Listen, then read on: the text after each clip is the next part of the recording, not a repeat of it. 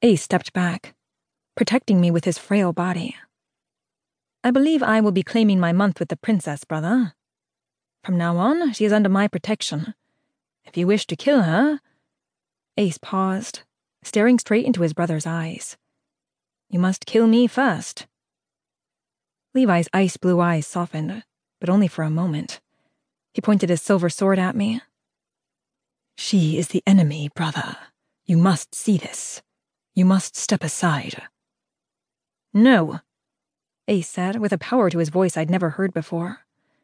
He ran a hand through his dark, messy hair, his eyes intent on the Prince of Envy. The princess deserves to face trial before sentenced to death. It was sometimes easy to forget the dreamy eyed inventor was actually a powerful vampire demon in his own right, not someone to trifle with.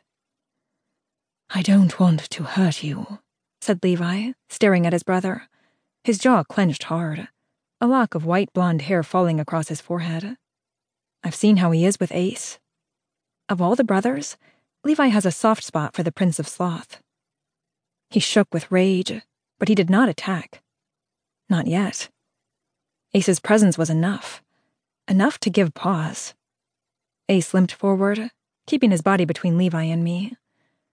He stifled a moan from the pain the movement caused, and I could tell he was still badly wounded. If it came to a fight, we were screwed. I held Spero, my sword. It was broken in battle, but had been reborn from the magic of Midnight Star. Half black metal, half steel. Yami was invisible to all but me, curled around my neck, shivering. I wanted to slap the silly dragon. If he just embraced his powers, we'd stand a chance. A giant dragon with the magic Yami wields could fight all the princes of hell if necessary. But Yami still didn't know how to control his power any more than I did. One minute it was there, the next, just a shadow of a memory. And there is nothing more infuriating than knowing you have power, but not knowing how to channel it, especially when your fate is sealed and your days are numbered.